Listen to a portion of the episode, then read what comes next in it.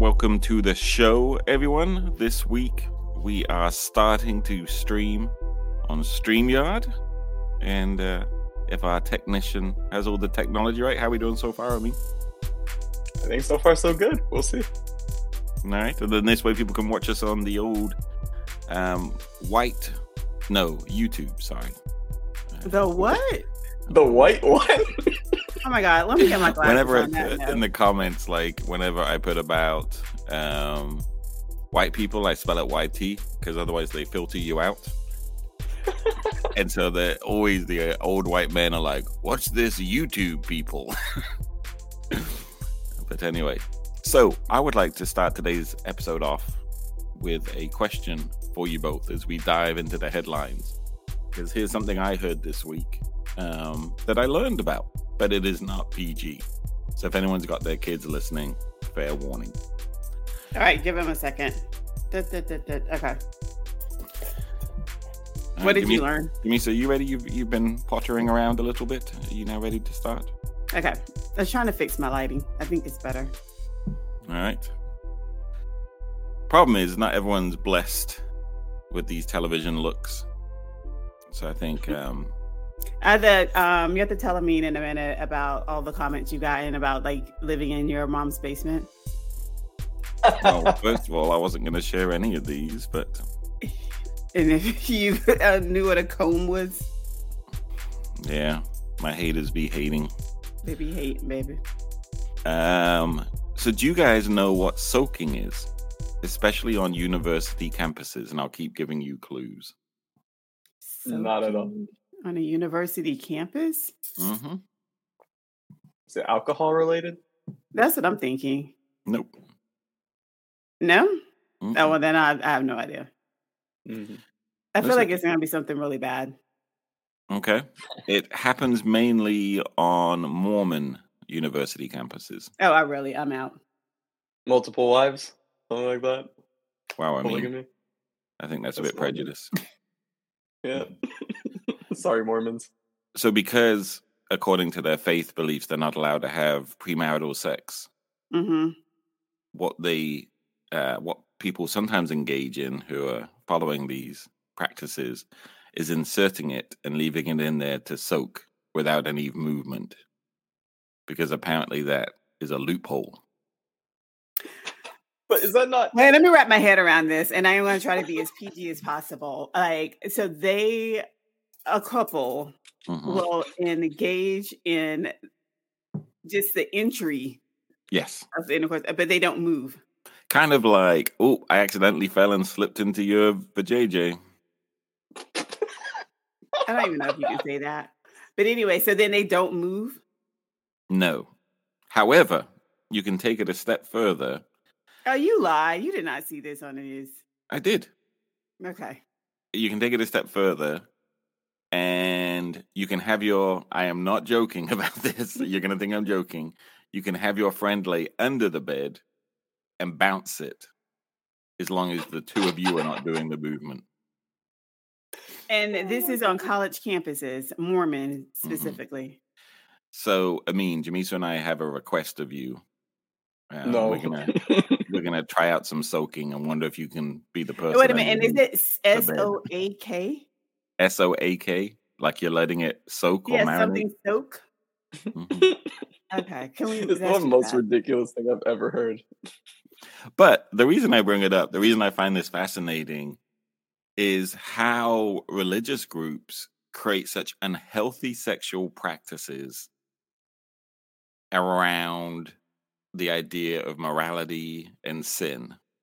That people, rather than kind of finding healthy ways to communicate about sex and making sure people are safe and meeting their needs well, we're focused on loopholes. Like, I don't think this loophole is making very many women happy. Uh, yeah.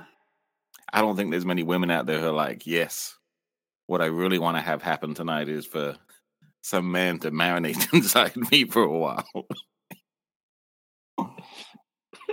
I'm sorry, advertisers. I know, Might right? Not have Um, been the content you thought you were signing up for. so anyway, when I heard this, it just made me think of like this insanity of like extreme religious views and then how people try to like not develop healthy relationships but try to work around these external rule systems um i had a friend growing up um not growing up but i have a friend now who talks about when she was growing up like sex was outlawed but nothing about oral sex was and so that would be the thing Mm. like everyone would be giving each other oral sex and you can have all the same dangers all the same risks but because they kind of quote unquote found a loophole and so I think I bring this up to just remind people talk about sex as a family. Talk Yeah. about what's healthy. Talk about that this is your body. You get to enjoy it. And there's risks that need to be managed really well. Um, and there needs to be a lot of communication. And it just it reminded me of just the insanity of today's world, I think, of just we don't do anything based on like pragmatical sense. it's all based on this like other authority and how we respond to that authority. But anyway, yeah, that, I was gonna say because that's not even like I was thinking. Is that like a more uh, uh emotional type of like decision? Like you're gonna soak like where?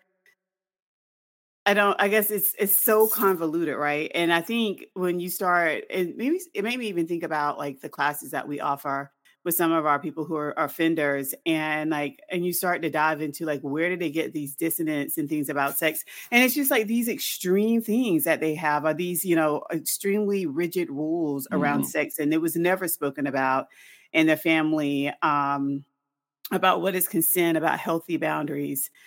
And yeah, I agree with you, Ben, 100%. We have to do a better job at just normalizing, not even with You hear kids, that, but just in general, like she agrees normalizing. with me 100%. That's a first. hmm It really is. So Type down somewhere. on this show, right, we talk about white people shit and about how to decenter whiteness. Um, I went to a high school that had maybe 20, 25% Mormon, and it's an incredibly white faith because for a long time they wouldn't even let people of color into it. Um, I think they do now. But, um, and it just reminds me of this white people shit of having these extreme religious beliefs. And rather than exchanging them for healthy views on sex and healthy communication and things like that, um, they get traded in for these kind of bizarre loopholes. hmm Yeah. Mormons are like white platinum, so like they're the premium package. The premium package. hmm anyway, let's uh let's keep this this My gosh. train moving. So yeah, how about, think. Huh? should we switch to some good news? Sure. What you got? None of that. But today is the anniversary. There's a bunch of anniversaries this week of just some effed up stuff. Um, so you want to do a quick anniversary roundup for the week? Sure. All right. So we have a man and his wife back in the early 1900s. Not his wife, sorry. It was an unidentified woman because that's kind of a big part of the story. In Mississippi, um, they decided that they were going to murder them. Black man, black woman. The white community decided they were going to murder them. And so, you know how white people do with the whole, like, we're going to have a picnic and turn this into a family event. Oh, you mean Uh, like the hanging uh mhm. things that they mhm. would have? Okay. So Trying to give it some context. yeah, and so they tortured this black man and this black woman in front of all these white families and on this nice little Sunday outing for white people. And then they started cutting off the body parts and distributing them to the crowd. And you were considered lucky if you received one of those body parts.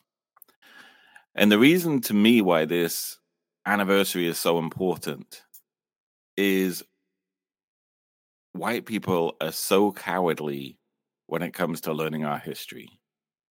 Like this event comes up during Black History Month, but this is really like a white history event. This is how we've developed as a people. This was not one individual in town.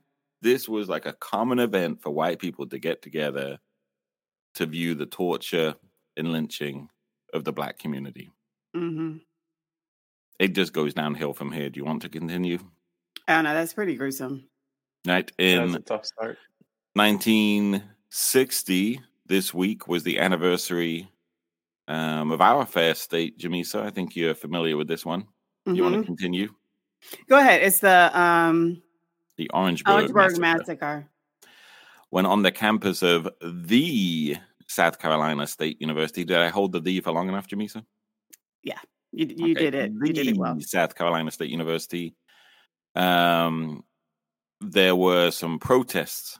Um, for people who don't know, this is a historically black college and university, and they were having some protests around civil rights. And so, I believe it was nine white highway patrolmen hmm opened fire on a Mhm. peaceful protest, killing three black college students and injuring 28. hmm Now, the good news was they charged all nine officers. The bad news is they later just dropped all the charges very quickly. Um, and they did arrest someone, but they arrested a Mr. Sellers who happened to be on the campus this day, just peacefully protesting Mhm. as one of the students. I guess who Mr. Sellers was for me. He was the father, no, Bakari Sellers. Uh, Mr. Sell, and you know, I told you about um, Mr. Sellers was also a Ooh, professor. Jamesa, you froze up.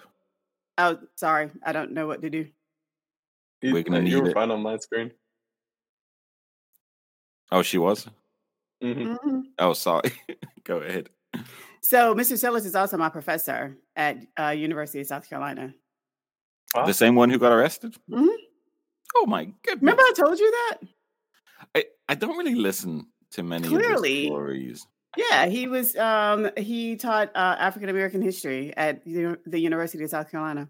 Well, give us the inside scoop. What did he tell you about this day? Kind of the same thing that you. He he encouraged us to go and read about it, but he gave us his his take of it. Um, just about being arrested, um, being interrogated, um, trying to explain himself about what you know. He was on the campus. He wasn't even involved, and um, and he's like just he was like you know just being. Un, he didn't have any power, and he knew. He said there was a time he knew that no one could protect him there wasn't going to be anyone there that was going to be able to vouch for him, no matter who came up to the station. Like it didn't matter. hmm Yeah, And he- was the father of Bakari Sellers, right? I'm not sure. Oh, I, I read that somewhere. I, I hadn't seen it in many places, so that could be wrong. Let's not hmm push. And and I, he, I don't, I, I wouldn't know if he's still at uh, USC, but I graduated in '99, so yeah. But it's pretty awesome to um to be in his class and to hear his his take of it. Mhm. At the time, did you kind of realize the significance of all that? I don't know. Mm-mm. That's what's crazy to me is how recent all this is, right? You had a professor who actually lived through this event. It was part of their life, and people wanted to be like, "Oh, that's just old history. We don't need to talk about that gruesome Mhm. event or that horrible whatever happened." It's like that's not that long. People lived through it and are still here and are still dealing with whatever trauma that came with and are still trying to talk about it in a meaningful way. Uh, So but that's one of the biggest challenges I see with this. And I don't know how the two of you respond to it, but whenever I talk about this with white people, the first thing they say is, well, let's not bring up history. Mhm. And I think about the movie The Titanic and like, MFers, you made a whole ass movie about the Titanic that happened before any of these events we're talking today Mhm. happened, made everyone watch the damn movie, gave Oscars for how emotional it was. So white people love history when it makes them look good and heroic, Right. but they have zero tolerance for any kind of history that challenges their narrative about themselves. And I mean, I, I I agree with you. It's like let you know, let's try to forget it. But you have people who that's their life, that's their lived experience. Like, and eh, they try to paint this picture, this canvas of like, like the both of you are saying it's a hundred years ago, and my mom, you know, can still to give you countless stories about you know being afraid at night, um, you know, after they were kids and sharecropping and not knowing who these people were walking in the field behind their house who they knew were coming to harass them, white people. And mm-hmm. so these there are people here that can give their own personal accounts. And hell, we're talking about like 60 years ago. We could talk about, you know, five years ago or yesterday where someone have these lived experiences. To be fair, Jamesa, your mom was also around for the Last Supper, so I think we She need may have been. into some context. She may have been. But yeah, so white people are like I, I don't think they see this about themselves, right? So you'll be telling them about something that happened like in 1960, and they'll be like, "That's so long ago." I'm like, "Hey, how do you feel about Pearl Harbor?" Man, that was such an important event in American history. We shall never forget. I'm like, well, that happened before what I'm talking about. so mm-hmm. apparently that's important. Apparently, Fourth of July was so important that we have to celebrate it every year, despite it being 200 years ago. Right. And so there's dissonance. I wish white people could address it. But there's also another important anniversary from 1960 that happened. I think it's today. Yeah, February 9th, which is everyone familiar with the Little Rock 9 Mm-hmm. Mm-hmm. And so, you know, they went to the high school. Four years later, they're all getting ready to graduate. And I guess they graduated early there. And so the youngest of the Little Rock Nine was at home with her mom. And um, they set off a bomb at her home right before her graduation. So this is kind of four years later after they've started attending the school, after they've matriculated to, after they survived all that. Um, they then set off a bomb. But it gets worse from here.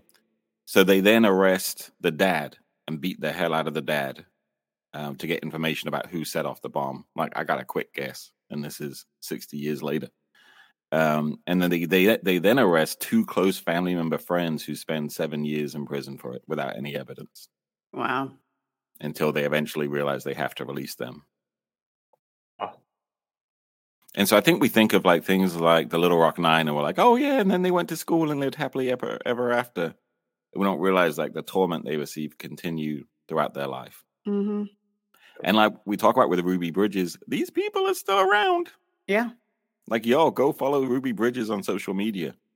Um, I, I love seeing her content. I love seeing her discuss the things that happened to her and I think we think about characters like Ruby Bridges as though they're part of history. Rather if you ask somebody if Ruby Bridges is still living, they'll be like, I don't think so. Mm-hmm. Mm-hmm. Hey, I mean, how we doing with the sound quality so far? It sounds good, I think. How's it on mm-hmm. your end? Who looks better, Jamesa or I? I'm kind of thinking my lighting is on point today. Whatever. Trial and error. Mm-hmm.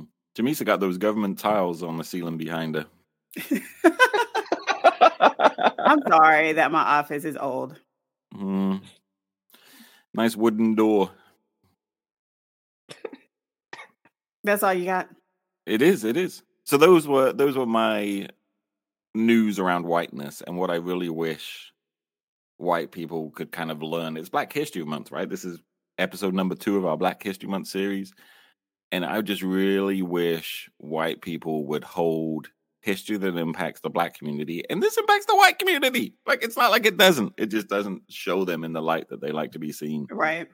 Um, I wish they would hold that history as near and dear as they hold other aspects of their history.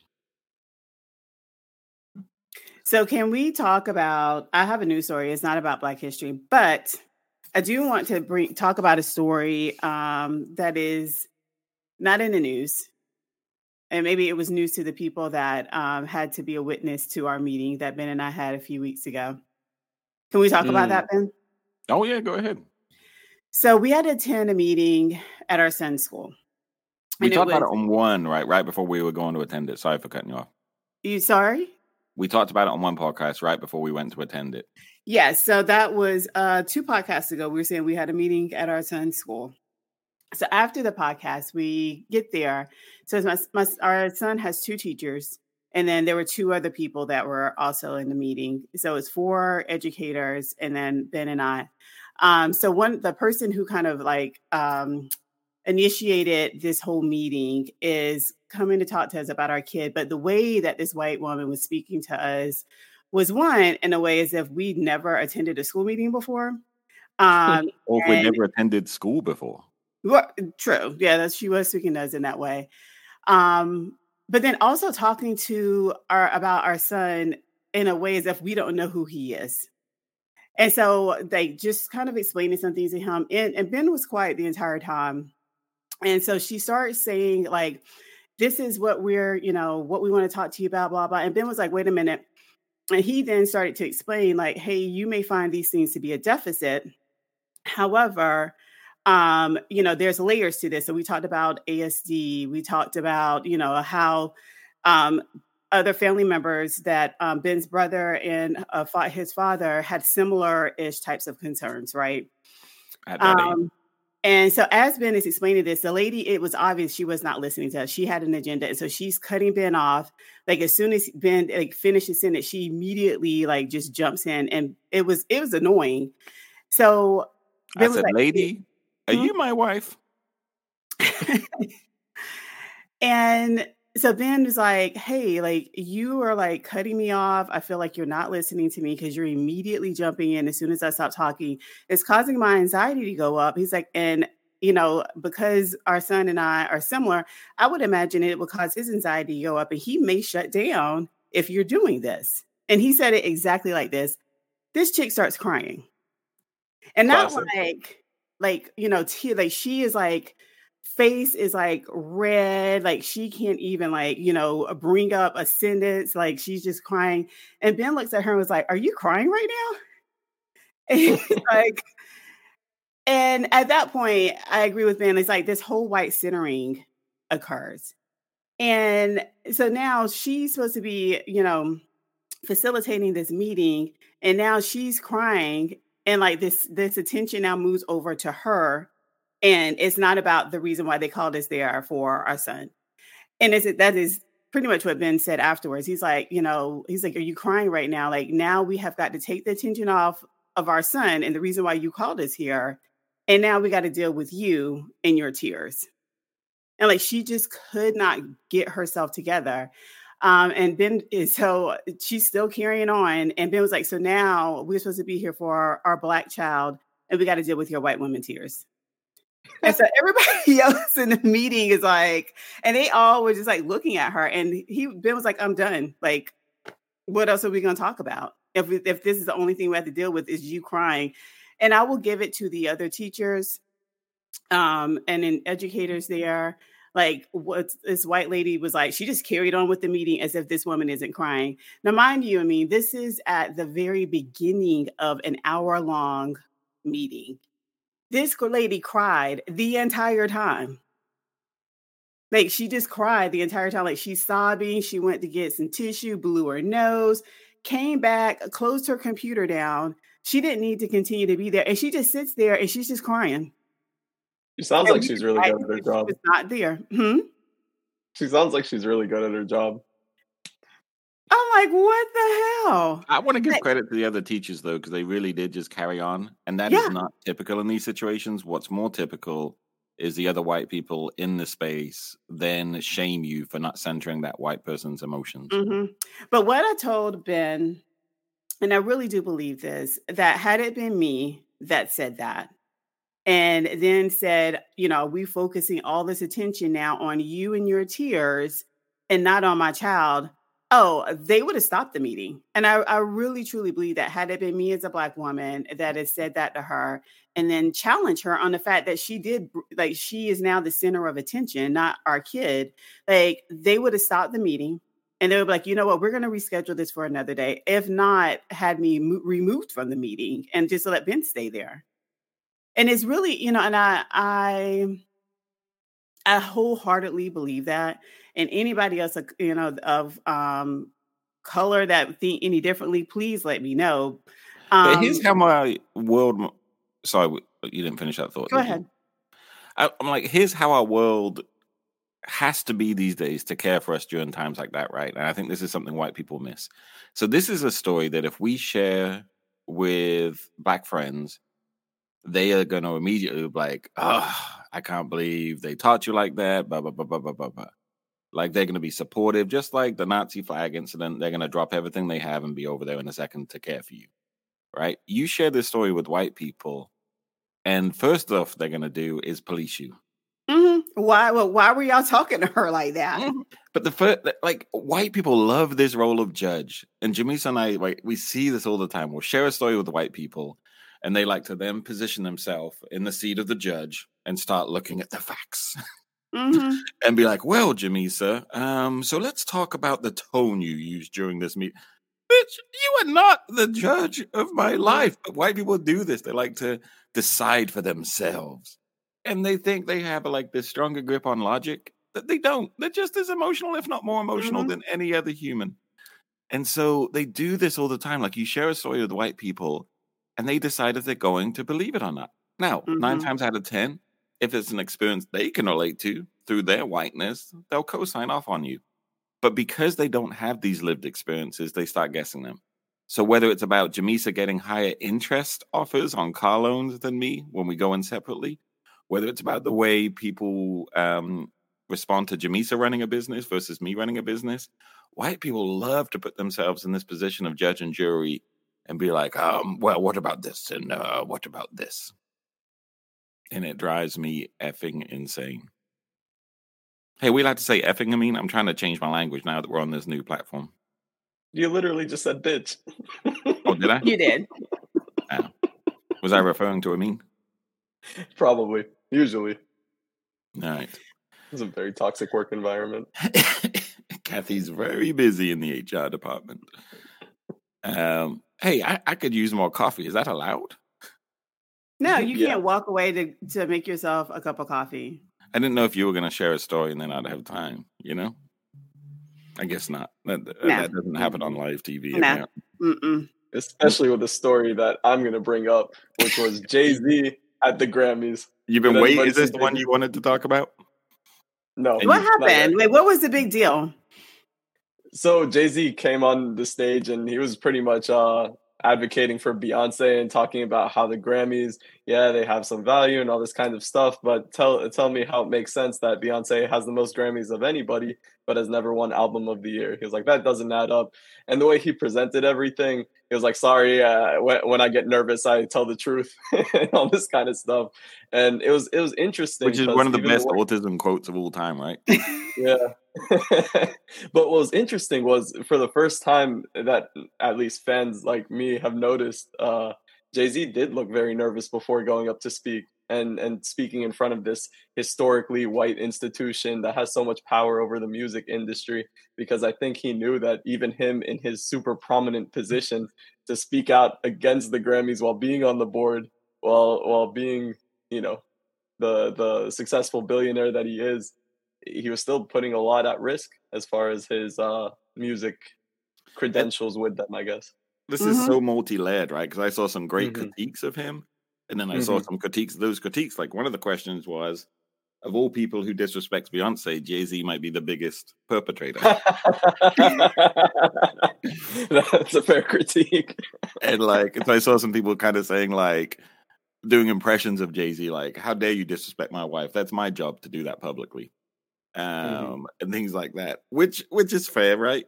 But Yeah. then, um, I also see saw some people saying this is just similar to what Kanye did, like Taylor's having this Mhm. night and someone seeking to upend it.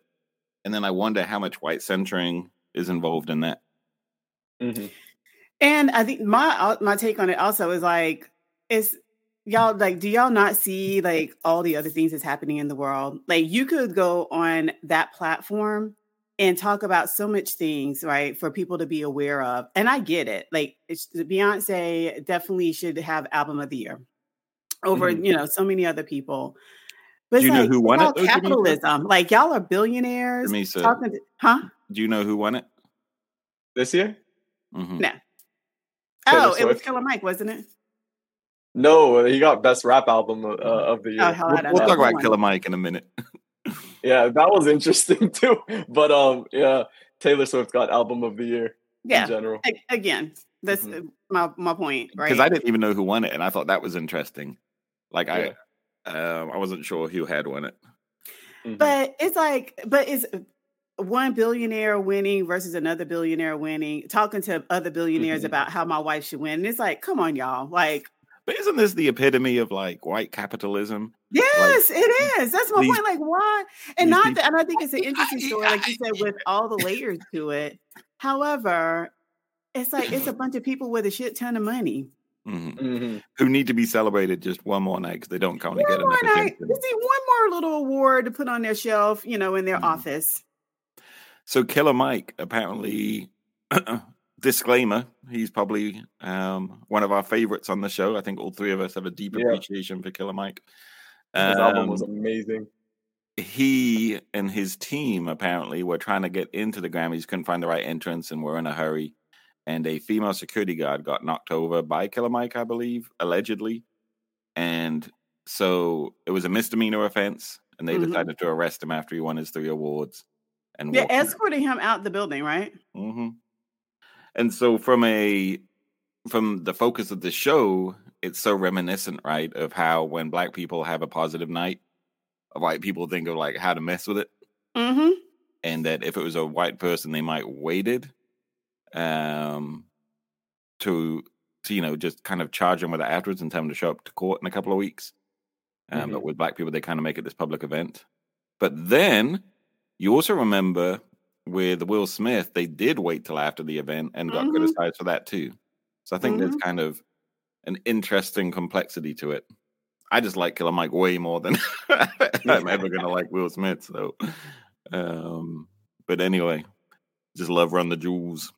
So Yep. Amine, um, Jamesa, sorry, before the show, Amine was wanting to talk to me about something, but he kept pulling himself back to hold off. Is now the time, Amine? I feel like now there's so much pressure and it's not that interesting. And it's not even related to any subject we've talked about today. So Oh wow. um the introduction of the blue card in international soccer. So what? Oh my Really? god! What That's the hell is a blue card?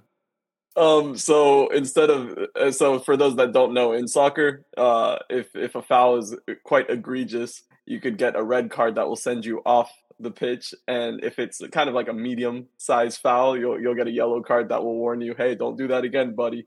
And so the blue card is kind of somewhere in between where.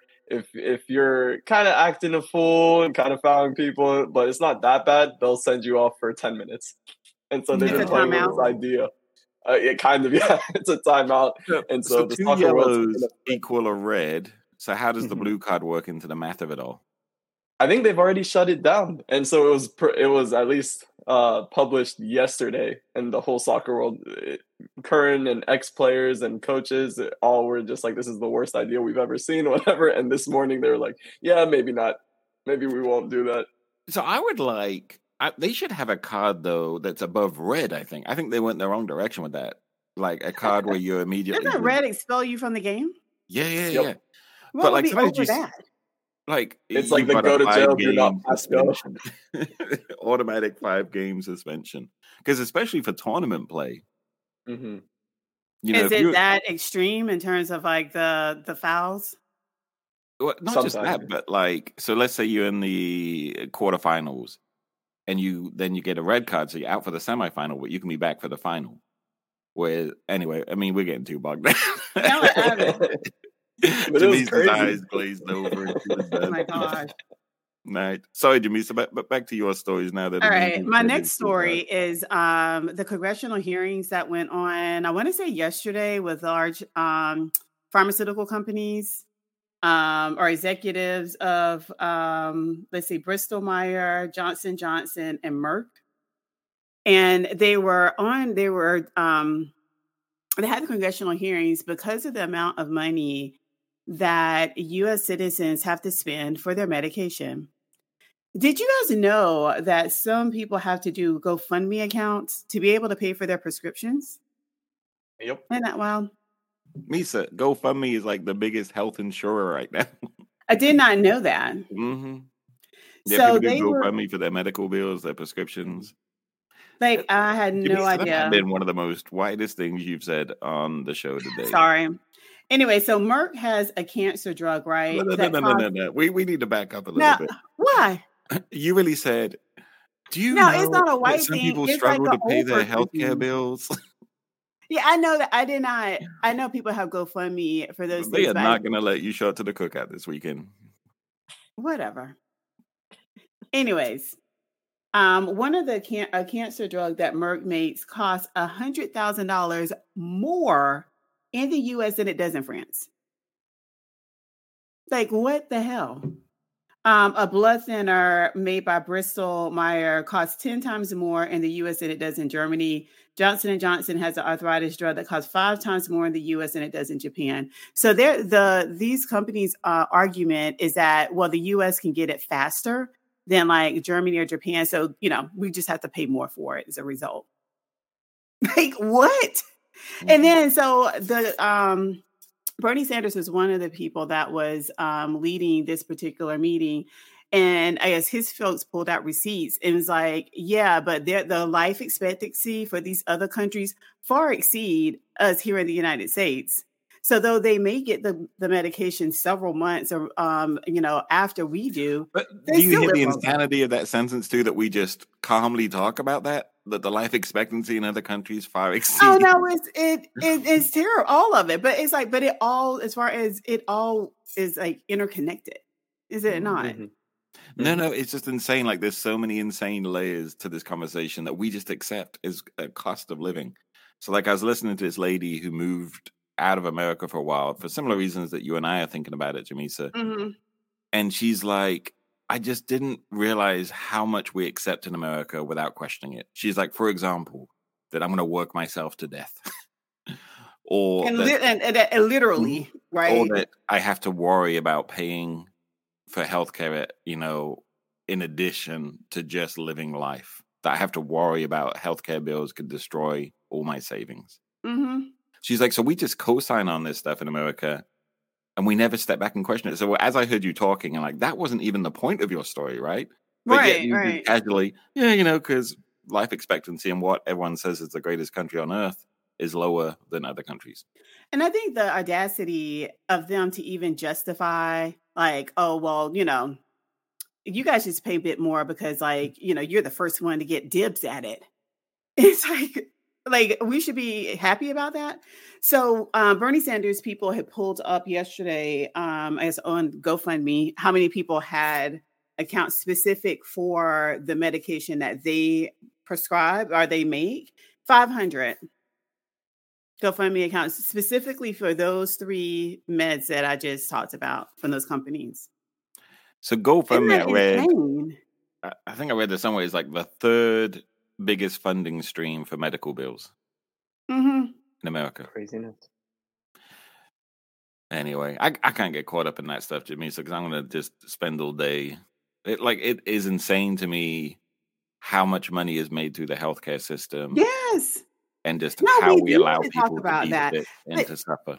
It, but it's all the things that we talk about, right? Is the this dismantling of this, this narcissism. Mm-hmm. Yeah, this lack of yeah. empathy, this lack of concern, mm-hmm. just everything that we label under white people shit. Exactly. It's just capitalism. Like you are making these these companies make bill I mean these are multi-billionaires, right? Mm-hmm. Just and probably off of one you know, drug, not even multiple that Johnson and Johnson or these other companies, mm-hmm. you know, they own.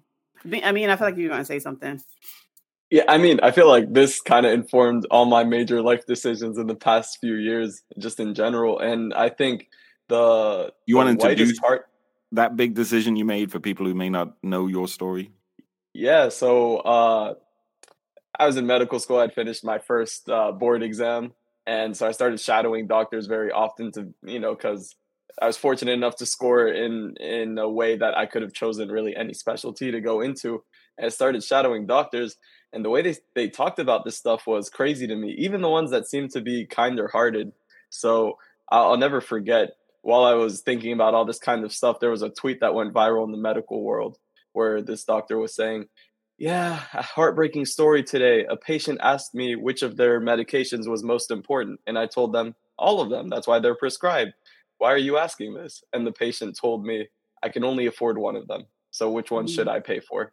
and and the doctor was saying and it's so heartbreaking to be in our profession to see stuff like this whatever and this thing had like 50,000 retweets all these physicians in the comments like i feel your pain it's so hard being us all this kind of stuff and it's like no it's hard for the patient and yeah how, how are you a victim of that Mm-hmm. And look at how many physicians are here. Imagine they all said, "Hey, okay, we're not going to prescribe this shit anymore." Right? It, it would have shut down. The, the industry is already understaffed.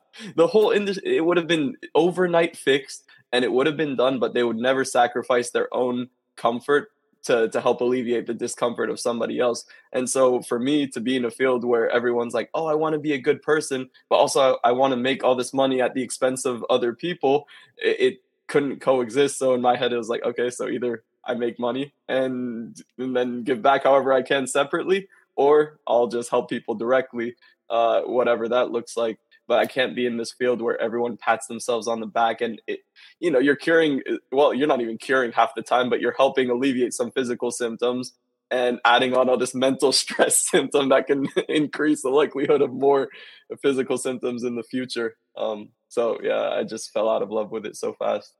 Exactly.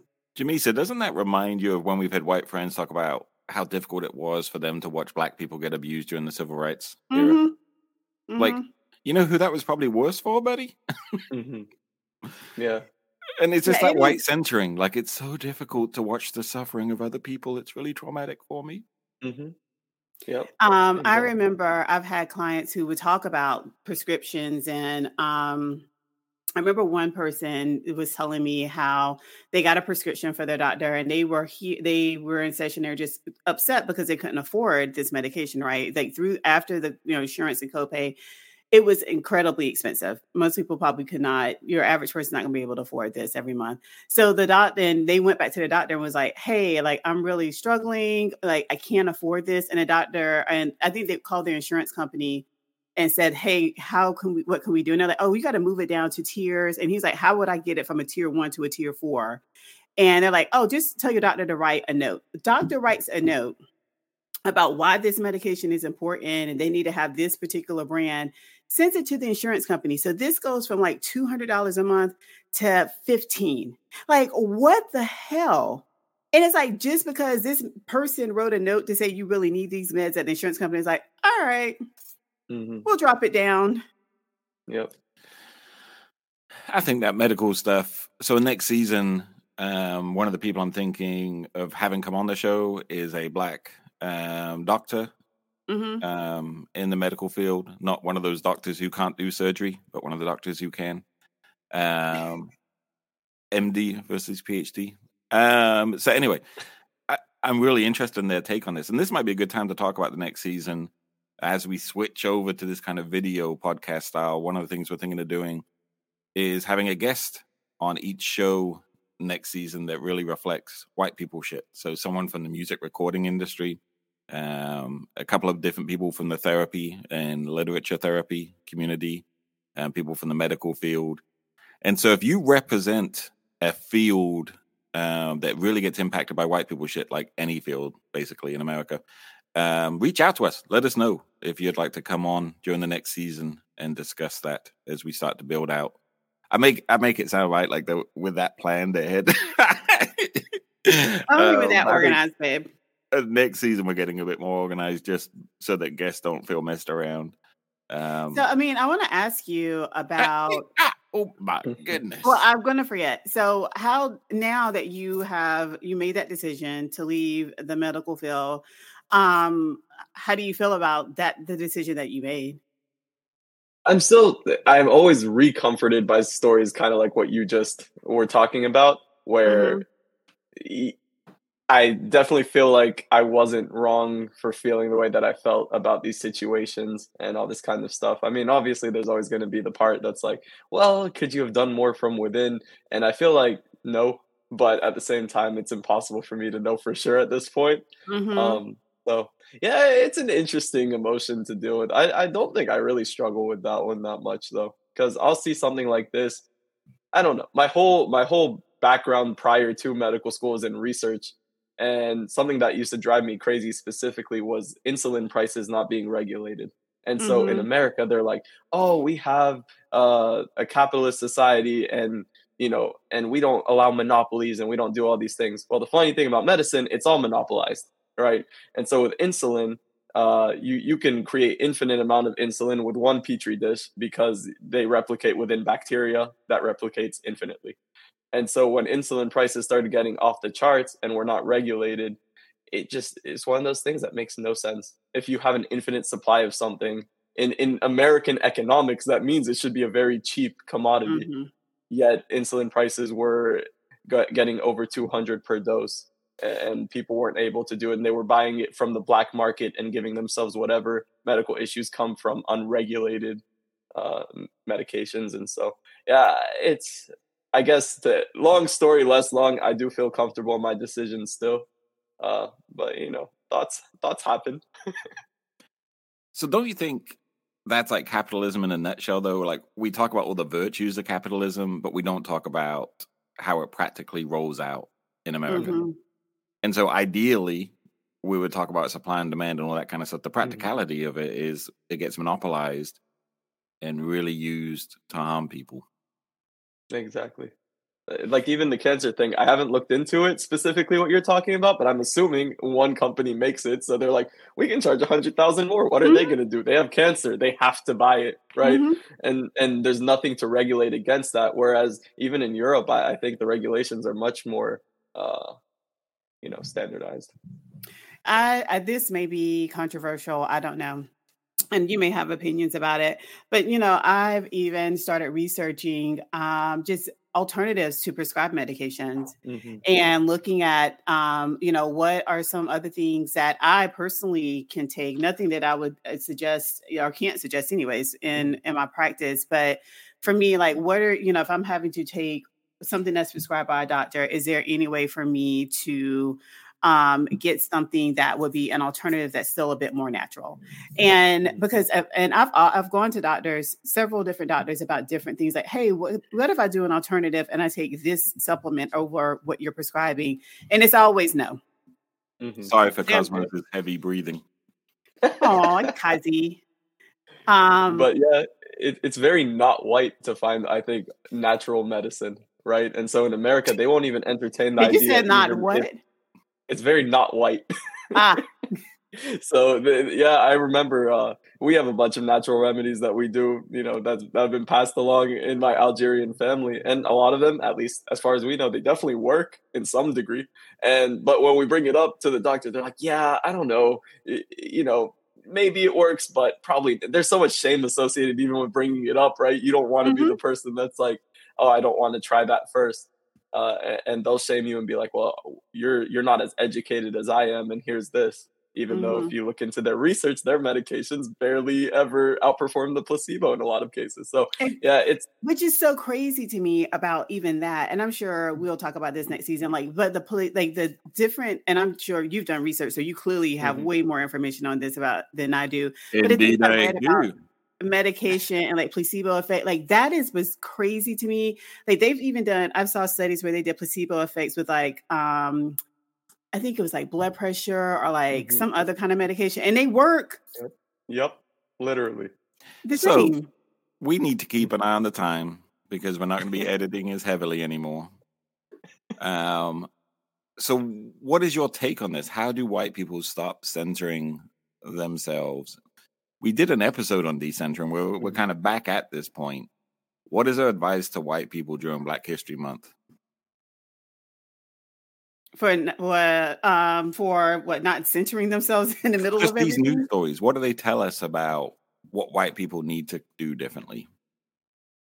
Sorry for all the cosmos noise. Oh, we can't hear Kazi. Oh, look at that! These microphones are working. Yeah. I feel like I said this uh, to someone that was asking me a similar question last week, and I think it's to to listen and to stop talking so much. Just shut up and listen. So hear people talking about the news in this way and don't play the judge. hmm Don't determine that you're the one who has access to the truth. Yeah. I commented this on social media, and this white guy's like, "Well, I meet every person I meet like that." And it's like, "MF, you're doing it right now, and you don't." like, But I we are don't- I- trying to tell you, think- you don't do that. But people think that they are because I think eh, to to be quiet and to listen or to ask a a question, please, you know, if you're curious, ask, but then just listen and not provide your own take and like, oh yeah, I remember when this happened to me. It didn't because we're we're talking about two totally different things. It's like if I said that um someone um I don't know was following me around in the store or whatever in some store and a white person's like, oh yeah, they did the same thing to me. Probably for two different reasons though. Jimmy said that was part of my courting ritual. You just follow some random black person around in the store. Mhm. It seemed to have worked. Mm. It wasn't me though. It must be another black woman. Oh dear, I always get them confused. What is wrong with you? Um, so that's our advice for this week. White people stop talking. Just listen. Mhm. I did a post on that yesterday where I just said maybe we could get a, a month where um, us white people are banned from all media, social media, TV, and we just see how it changes the narrative for that month. We see how it changes. Oh, even someone posing the idea of it just enraged white people. Mhm. Well, I think, and and you might be in addition to listening, it's not feeling as though you're always under attack. Yeah. Calm Just because a black person says, "Yes, I don't like when white people do that," we're not attacking you specifically. Nope. Just you're not under attack. Mhm. You're still a, the majority, and it's and at least in the United States in terms of like getting shit, done, doing what you want, huh? But now, For now, so you're not being attacked. and white people think other people are as, as heinous as them. So they worry that when they become the minority, that they're Ah. treated as badly as they've treated everyone else. I didn't even think about that. Yeah, that's the that's the big fear. You think that's the fear? hmm Huh? Like, look at the stories we Will told you stand ten toes down on that? Mhm. Okay. Did you say, am I standing 10 toes on that? I am standing Mhm. on business, Jimmy Motley. Okay. So I am you saying it with my full chest. You saying it with your chest? They scared. hmm What do you think of me? Yeah, I agree 100%. Even the way they talk about immigration, right? It's always, uh, you know, they're trying to take over, right? They're going to change everything as we know it, all this kind of stuff, when in reality, their day to day life is not affected. So, yeah, they're always in that fight or flight mode. You know, speaking of immigration, like what is happening in in Texas at the border? Let's let's Let me let's guess. not- Hey, eh, let's not go nothing. Nothing's happening. What? way. Said, let's save that for another episode. But can I just say that nothing's happened? Mm-hmm. There you All go. the hoopla, all of mm-hmm. the like, we're driving down to, to Texas. It's Nothing's like happened. it's a it's an emergency, but it can wait till after the election. But guys, but guys, guys, guys, one illegal immigrant tried to punch an officer in New York City. So it, this is getting pretty unprecedented. Oh, this is crazy. Oh, one other thing, white people for the month of February, and especially on mine and Jamesa's social media posts, stop talking about black on black crime. Just stop. My lord. Anyway, so we hope you enjoyed this new approach to the Ben and Jamesa plus Amine podcast. And uh, join Jamesa's now on social media at Simply Jamesa on Instagram. You can follow Ben the Curious on Instagram or Curious Ben on TikTok, and now on YouTube at Ben and Jamesa. My backdrop needs to be better. Amine has his nice little chair and Mhm. wall art. I do have my Yeah. picture, my poor little plants on my wall. So thank you for joining us, everyone, and we look forward to seeing you next week. See ya.